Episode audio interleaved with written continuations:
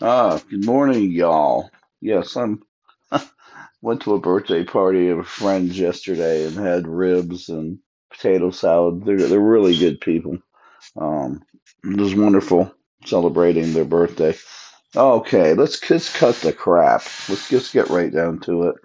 Um, because I'm in one of my get down to it moods. Because when I see something that's so obtuse, I feel like I've got to, you know, skip the uh, skip the lengthy introduction and get right to it. Um, I'm political in the sense that I, that I like discussion of politics, but but not the discussion that a lot of people like. For instance, comparing Donald Trump to Joe Biden and all that. I mean, you know, come on, you know, the comparisons are, are so extreme and opposite. It's just not comparing the two is not worth it to me. One has his hair, one doesn't. One reads from cue cards, one talks right off the top of his mind. So in other words, you know, those comparisons and and such don't they don't do anything for me.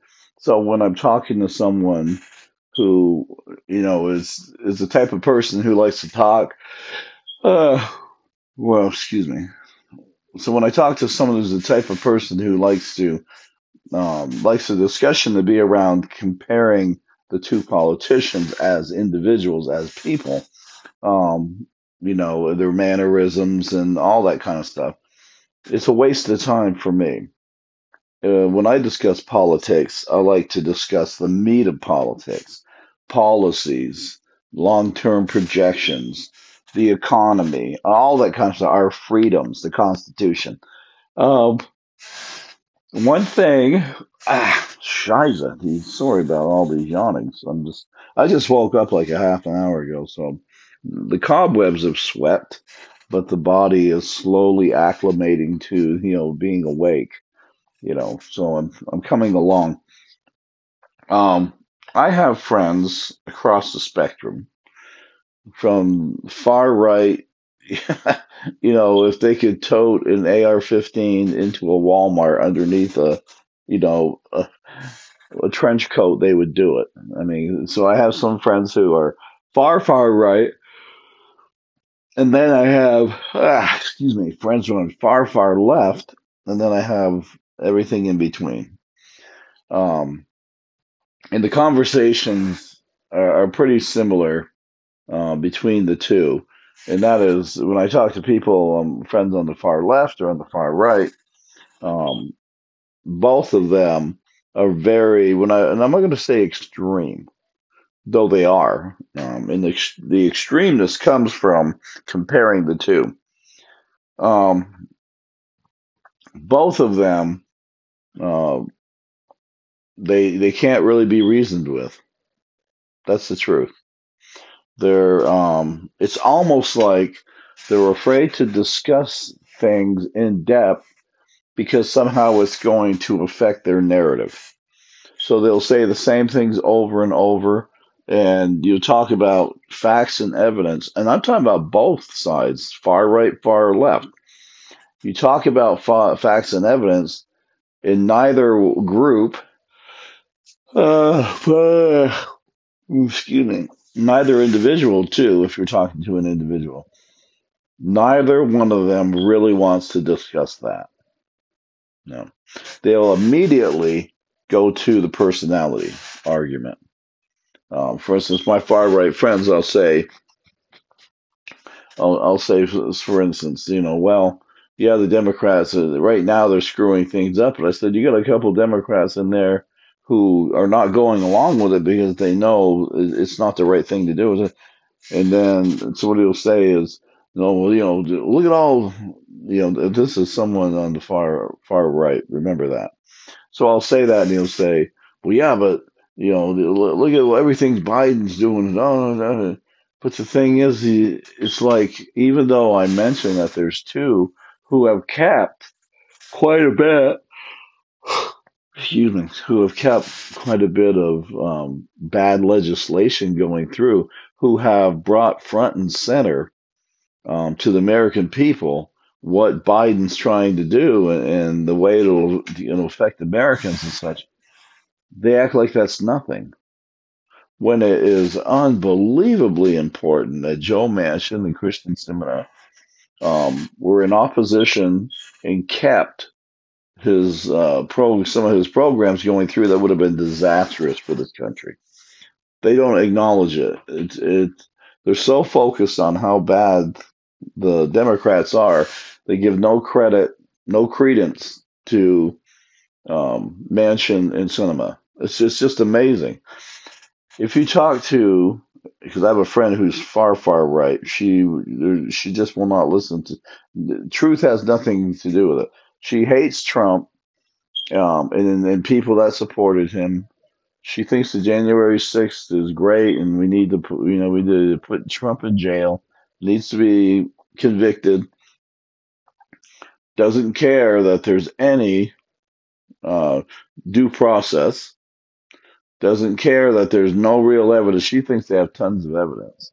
So, uh, and and I say to her, I said, well, if they have tons of evidence, then how come he hasn't been convicted? Because the Republicans kept him from getting convicted. Now, think about that. If he was truly guilty of crimes, why wasn't he convicted? Because the Republicans kept him from getting convicted? No, no. Because there wasn't evidence. they did not have the evidence necessary to convict him. Um, and you got to remember the due process in this country is that they have to prove your guilt beyond the shadow of a doubt. And that's what we're going to talk about here as soon as I get through laying this out. I'm laying this out for you in a logical, argumentative form so you will better understand it. Now, you might be one of those people after you hear my argument and the way I've constructed it. You may just say to yourself, I don't care. I'm not to, I don't believe that. This is what I believe. Well, you can believe whatever you want. But if your beliefs or assumptions or positions are not based upon truth, they have no value. And that's something else we're going to talk about. Um, so let me lay this out or finish laying it out one of the hallmarks in this country of our freedoms, one of the greatest things in comparison to other countries, is the premise that a person is innocent until proven guilty. Proven guilty. Not assumed, uh, proven. The way it used to work, well, the way it still works, except in, you know, at, at times when justice is perverted, um, is it was like this. If you were accused of a crime, one, you got to face your accuser. Two, you had due process, which meant if you were accused of a crime, if they had sufficient circumstantial evidence, meaning they had enough evidence that indicated you might be guilty, might be, maybe they had some witnesses or something, you would be arrested and charged with a crime, and a court date would be set. You would go before a judge with your defense attorney. There would be a prosecutor for the people, the state, who would have the charges against you. They would have their witnesses, they would have whatever so called evidence they had or whatever, and they would be trying to prove your guilt you or your defense attorney would have whatever witnesses you had, whatever evidence you had, and he would be defending you against the charges. He would not be there to prove your innocence. This is an important thing for you to remember. If you don't know this, please listen up. Your defense attorney is not there to prove your innocence. He's there to ensure that you get due process of law to be protected from being incriminated.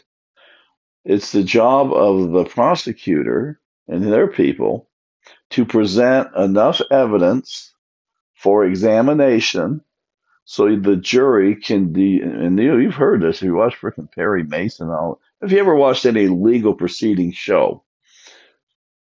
At the end of the trial when all the evidence has been put forth and all the witnesses have testified and all the BS is done the jury of your peers, meaning 12 people, go into a room and they examine the evidence and they discuss amongst themselves and they determine as a jury if the prosecution has proven your guilt beyond a shadow of a doubt. Yeah. They don't go in there and decide whether or not you're innocent. And if you listen to the instructions, they will ask you to plead. They'll ask the person accused, How do you plead? Guilty or not guilty? They never say, How do you plead, guilty or innocent? Yeah. Because it's not the accused's responsibility to declare their innocence or their guilt. It is the prosecution, the people who are who are bringing the charges against you and prosecuting you for these accusations. It's their job to prove your guilt. Yeah. That's the whole thing. Keep those two things in mind. The prosecutor who is asserting these charges against you, his job is to prove your guilt beyond a shadow of a doubt. To a jury who decides if the evidence is sufficient to prove your guilt beyond a shadow of a doubt. The defense attorney is merely there to rebut the evidence or the witnesses that the prosecution provides to that way to illustrate to the jury um, that the charges are false or the charges do not stand up. They do not, in other words, the charges do not um, reflect guilt beyond a shadow of a doubt. That's what it's all about. So at the end, the jury will come out and the um, and the judge will ask the jury, "Have you reached the decision?" And the jury will say, "Yes, Your Honor," or they'll say, "No, Your Honor." If they say yes, he'll say, "And what is your decision?" Is the defendant guilty or not guilty? And they will read from a piece of paper because they write it down. They will read, "We find the defendant not guilty," or "We find the defendant guilty." That is how it works. If any component of the legal process is not there or it's misused, then it was not a proper trial. And I'm, I'm laying all, all this out because I'm going to I'm going to point something to you. When I was talking to this friend of mine, I was trying to get her to understand or you know to you know to examine the logic of her statements, and that was she believes that Trump should should be convicted and thrown in jail. But I said, well, they didn't have enough evidence, and and then I said to her, um, don't you think that if a person is accused of a crime, there, there should be a real trial? You know, they should have. And I laid out what I just told you, and she said no. Because she believes he's guilty, she doesn't think he's. Uh, well, because she thinks he's guilty, she doesn't think that he uh, qualifies for due process. And this is what I want you to consider. This is what I want you to really understand about what I'm telling you right now. There has been a, a, a concerted effort over time to change in the American people's minds um, what it means for due process, what it means to have due process. What I just described to you is how our constitutional system, judicial system works in this country. And I would say from the left, because if you look at it, this is de- mostly Democrats and people on the left, primarily. They have made efforts for political purposes. And this is all, I mean, I can give you example after example if you want it. But, but you really should do your own research you can see it yourself. You should watch them on television and listen to what they say if you want to see it for yourself. Their efforts have been to remove due process as it is in this country, as the Constitution guarantees. And that is, they want, they have been trying to get a process where if the accusation is so strong, and I'm going to give you a couple examples. If the accusations are so strong and so terrible that you're not worthy of due process. That by fiat you should be found guilty. So instead of going through the constitutionally constitutionally guaranteed rights of due process, and they've done this with FISA courts, for instance, and secret courts, they want to skip the due process. Like I said, if the accusations are so heinous and if, if the accusations, uh, I mean, it, if it's just so monumental, so morally wrong, um, with the frivolous, uh, I mean, the most empty evidence they can gather, just just by their accusation, you should you should be found guilty.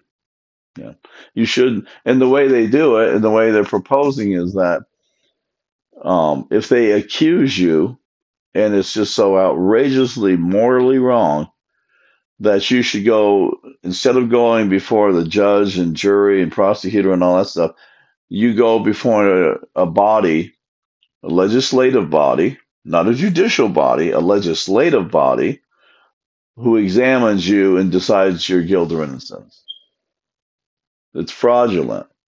It goes against the Constitution. That's why this January 6th hearing is all BS. It's all BS. It's all for show because they're trying to make him look guilty by the way they're doing things. It's not a it's not a court. It's not a judicial proceeding.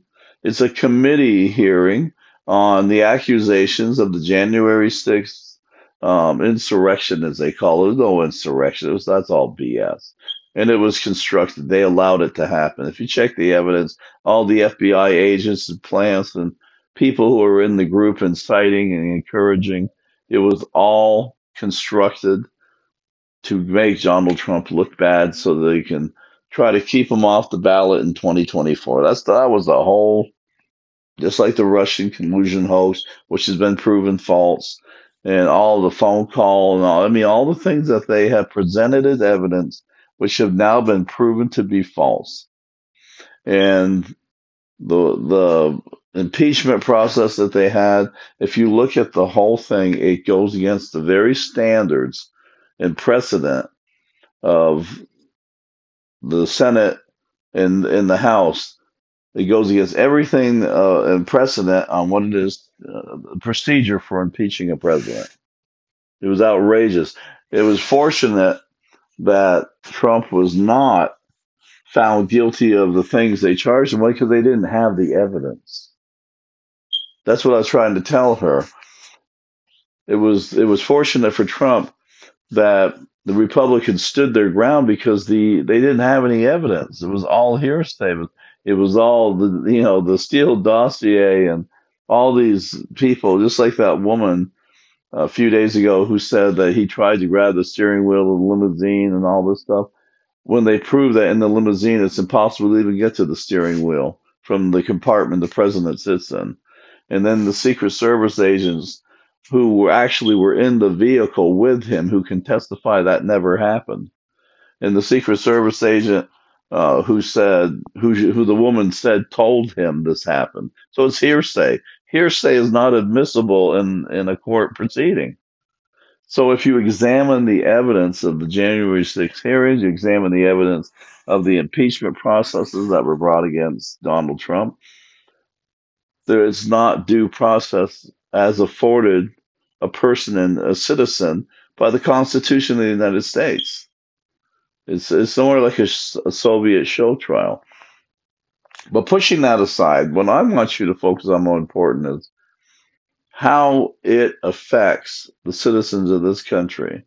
If there is not due process for political opponents in government, it's just conviction by fiat, we are in danger of the same thing. If we, if an elected official, if a president cannot get due process from the government, why would you suppose that you would be able to?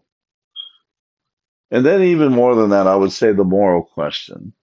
And the moral question is this that we as individuals, as people, who understand, and a lot of people don't, understand the processes, the Constitution. They don't understand the Bill of Rights. They don't read it. They just watch CNN or MSNBC or or I'm I'm very critical of Fox News too. I think they they have de- degraded to less than what they used to be. They're becoming sensational. They're there used to be a time before you put a story in a paper or on the news, something you vetted it, you had sources, you verified. Just I mean, you went through great great lengths to present something with the most evidence. They don't do that now. They just whatever they hear, whatever they say, whatever fits the narrative, whatever is supports their political party or su- supports their belief, they just put it out there. Like that woman testifying uh, for January 6th, saying that Trump tried to grab the steering wheel and he did this and he did that. They had the hearing; it was all through the newspapers and on television and everything. They never mentioned, they never even checked with the Secret Service agents to see if this happened, see what they had to say about it. And they didn't even publish after the fact. Finally, some of them did a couple days later, but it took Secret Service agents coming forward and declaring they would be willing to testify that these things did not happen. So, in other words, the January 6th hearing people call this witness who has all this inflammatory, um, you know, rhetoric, all the, all these accusations against the president. They call her to testify under oath, and she says all this stuff, but they never even contacted the Secret Service agents uh, to come and testify. And why didn't they? Well, one has to assume that they didn't want their testimony.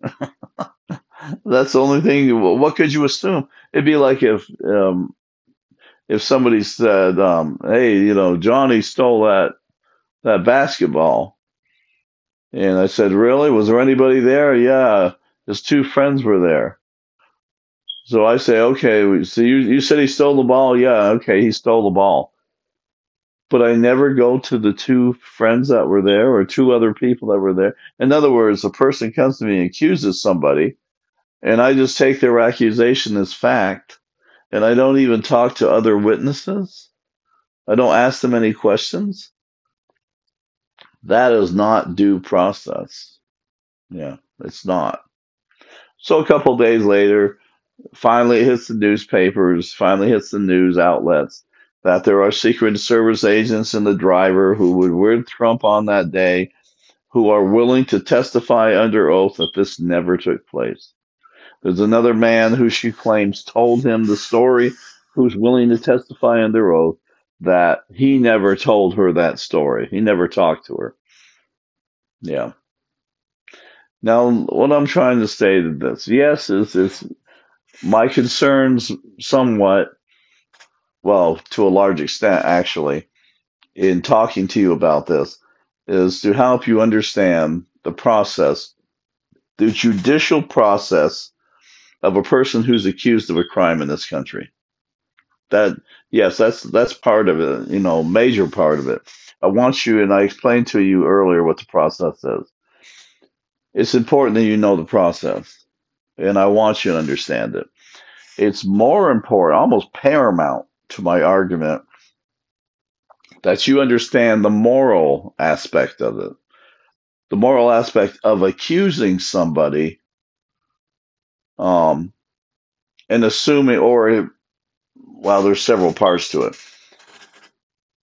The accusing someone without evidence, accusing someone and depriving them of due process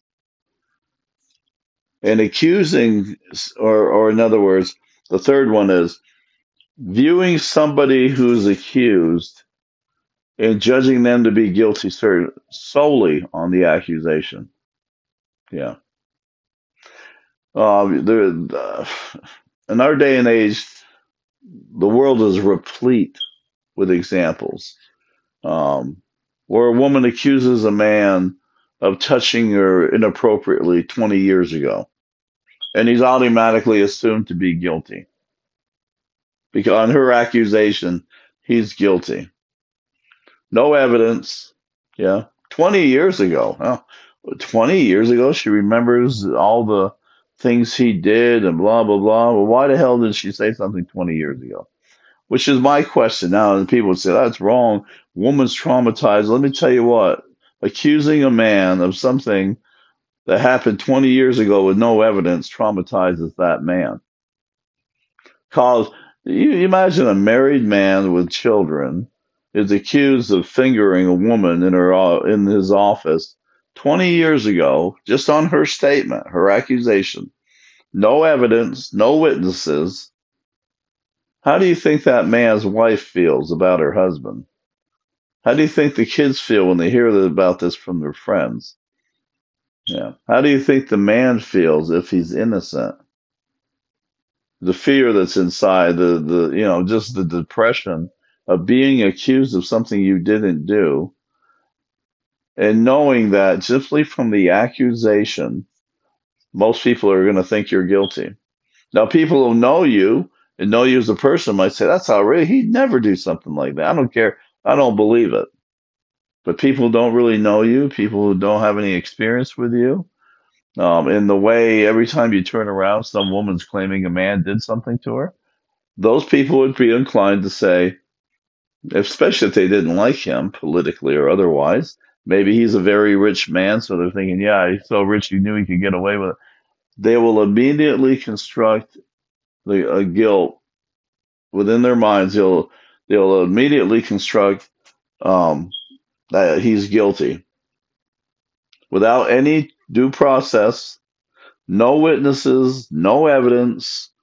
They will say he he's probably guilty because he's rich, or he's probably he looks. You know, I've heard this one before. He looks like the kind of person who would do something like that, or he went to such and such college, um, and he was in a fraternity. Or so, in other words, they will amass evidence to support the accusation that doesn't exist. The fact that he's a member of a fraternity, that's like saying if you're a member of the Catholic Church and you're a priest, you're a child, you must be a child molester because men only become priests in the Catholic Church to molest children. I've heard people say this to me. Um, and I'll say, what? Because I cannot believe that people put those those things together in their minds. I actually had somebody tell me that. Um, he said, yeah, you know, men men become priests of the Catholic Church so they can have access to boys.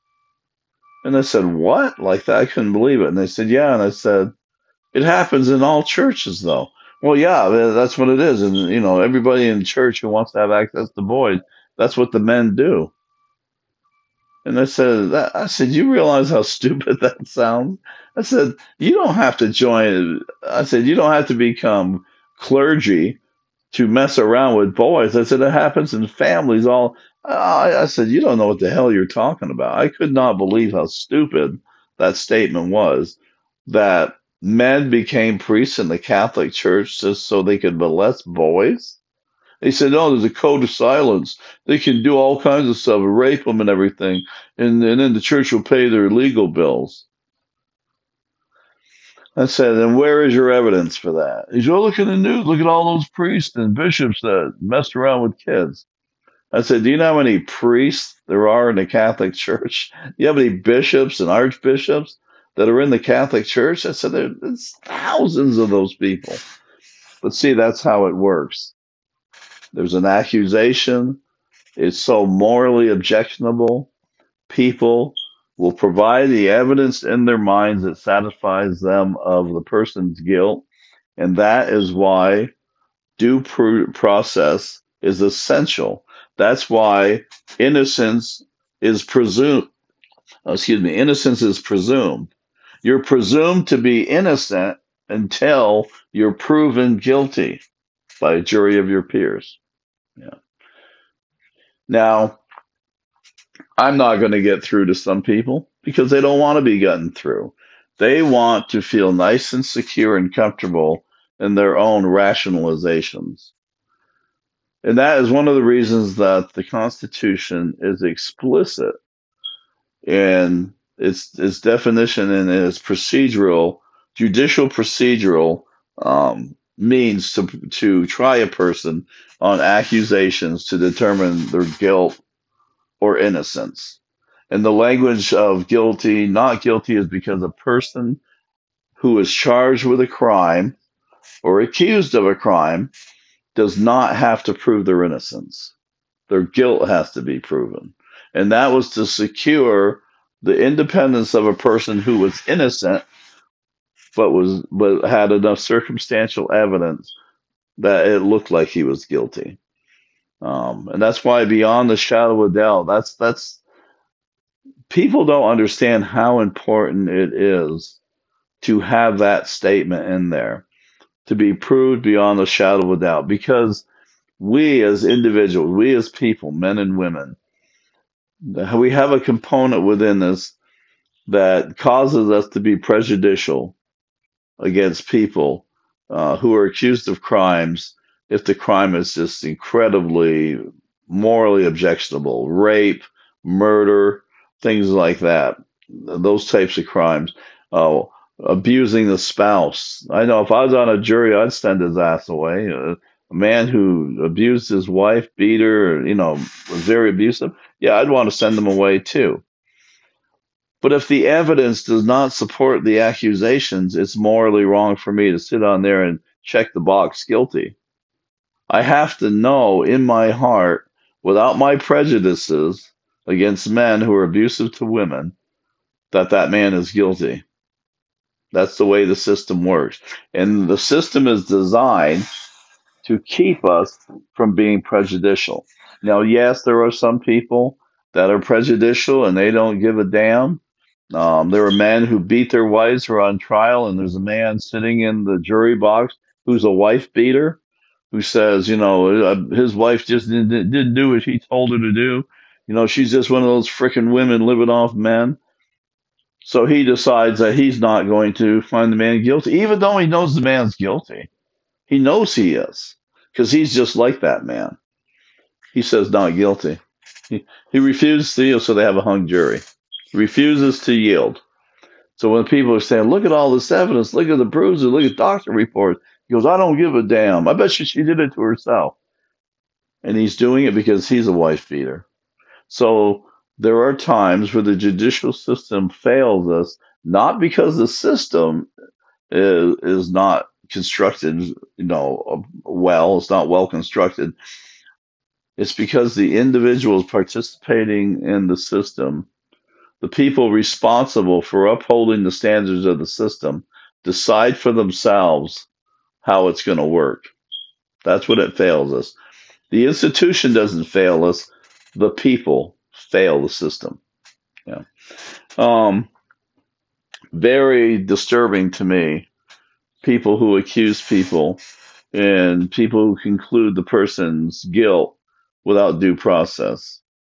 I give the benefit of the doubt. I never accuse people. If you know me as an individual, you'll say, yeah, it's true. I, I never hear George accusing people of anything because I don't.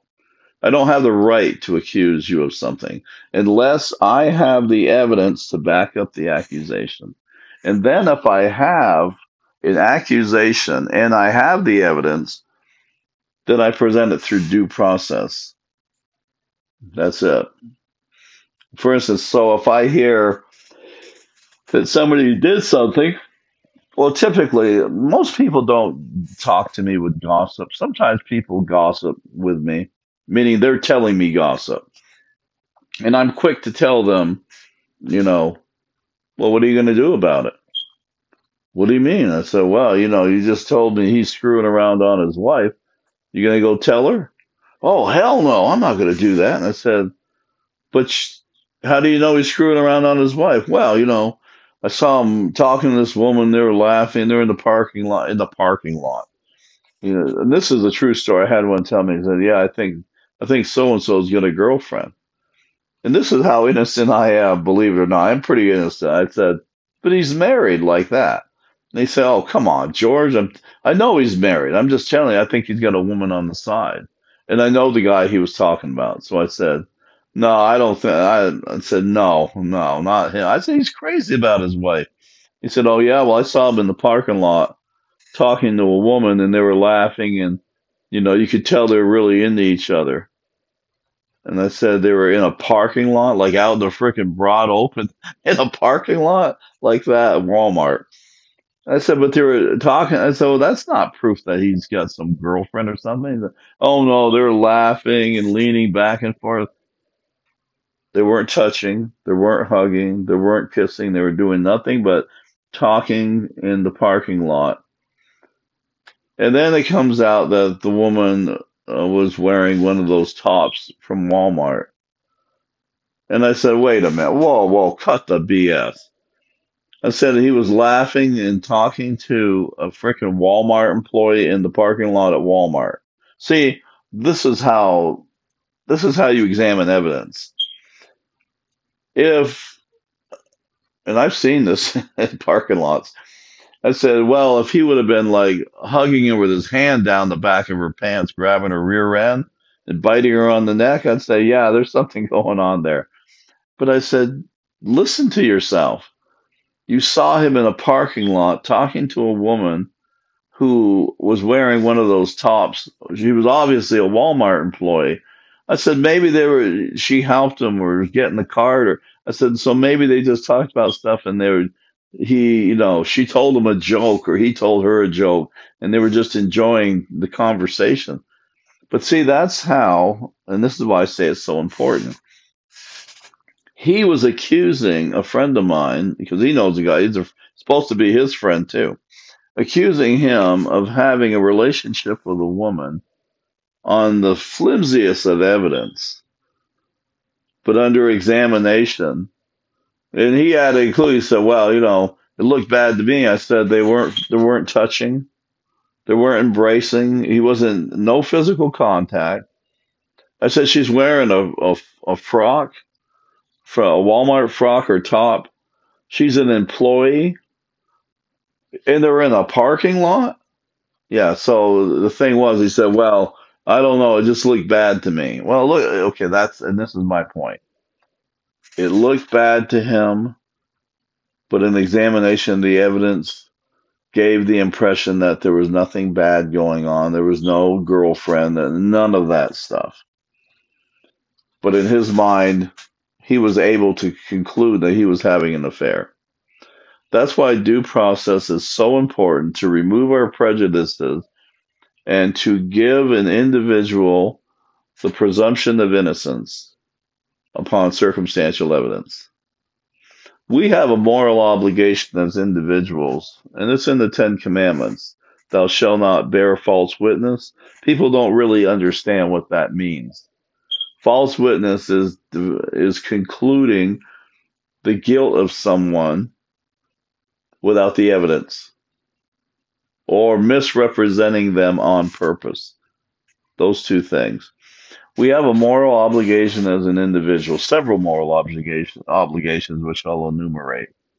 First and foremost, we have a moral obligation to be honest, to be truthful, to sub, you know, to suppress our prejudices and look for the evidence. And if the evidence does not support the accusation, we keep our mouth shut. That's number one. Number two, as citizens of the country, we have a moral obligation to uphold the standards of the Constitution and the judicial processes of this country.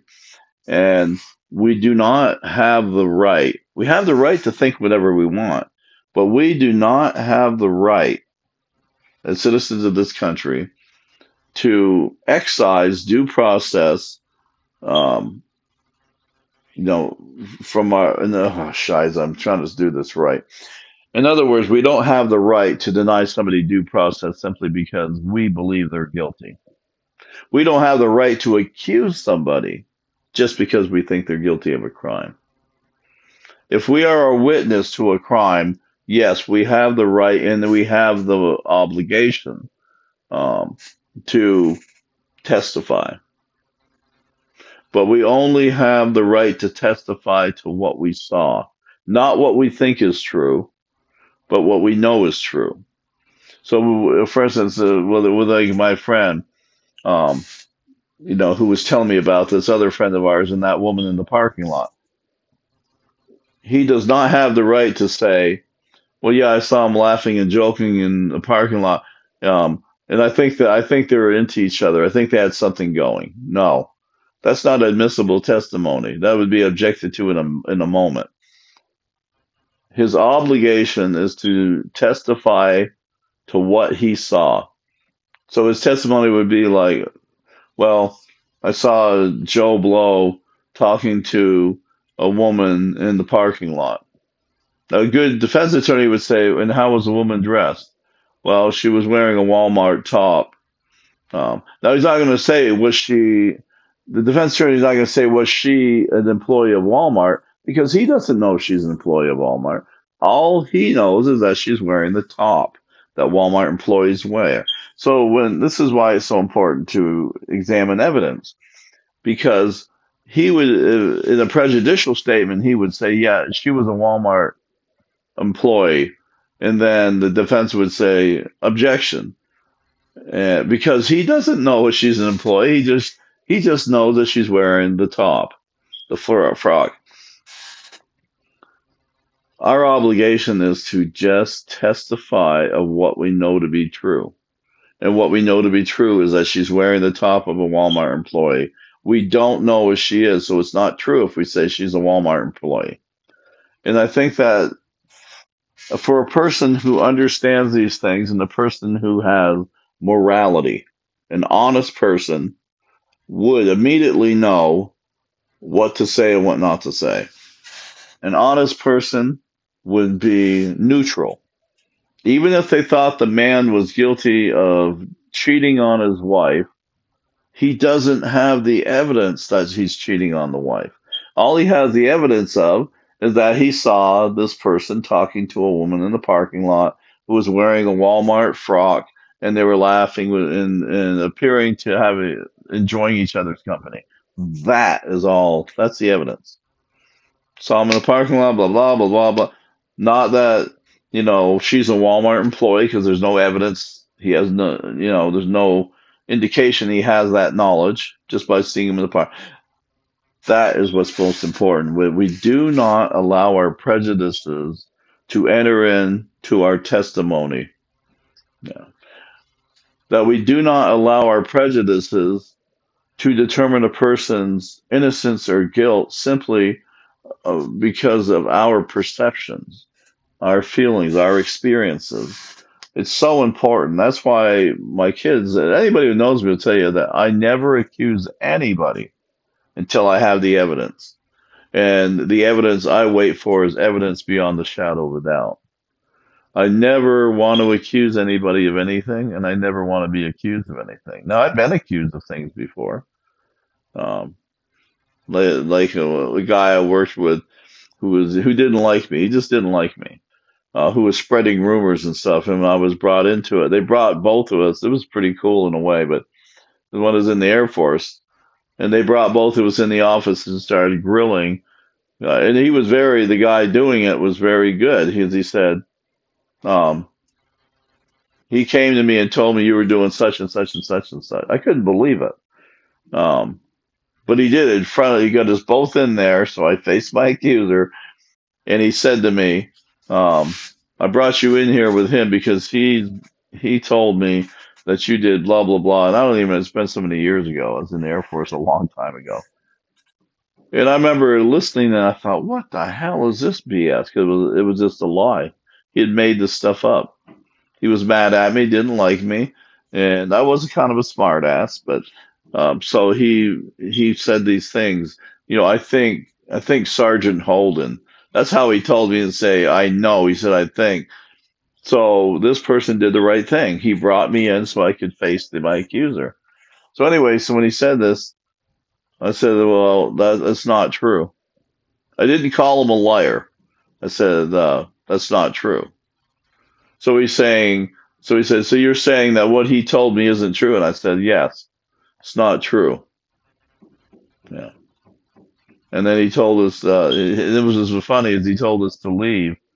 Now, I don't know if he talked to him later on one on one, but when I made that declaration, he was convinced I was telling the truth.